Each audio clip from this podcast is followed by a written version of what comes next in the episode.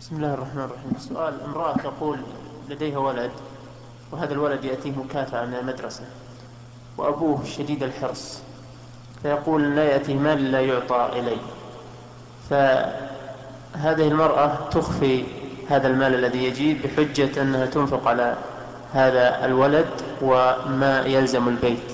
لأنها لو طلبت من هذا الرجل لأعطاها شيئا قليلا لأدى إلى منازعات أو شيء من هذا. فما رأيك في هذا أما ما ما تجحده على الأب من أجل إنفاقه على الولد فلا بأس به.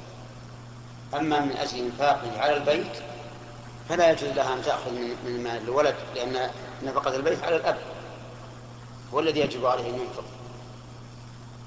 لو كان ولا أن تأخذ من مال الأب للإنفاق على البيت وإن لم يعلم.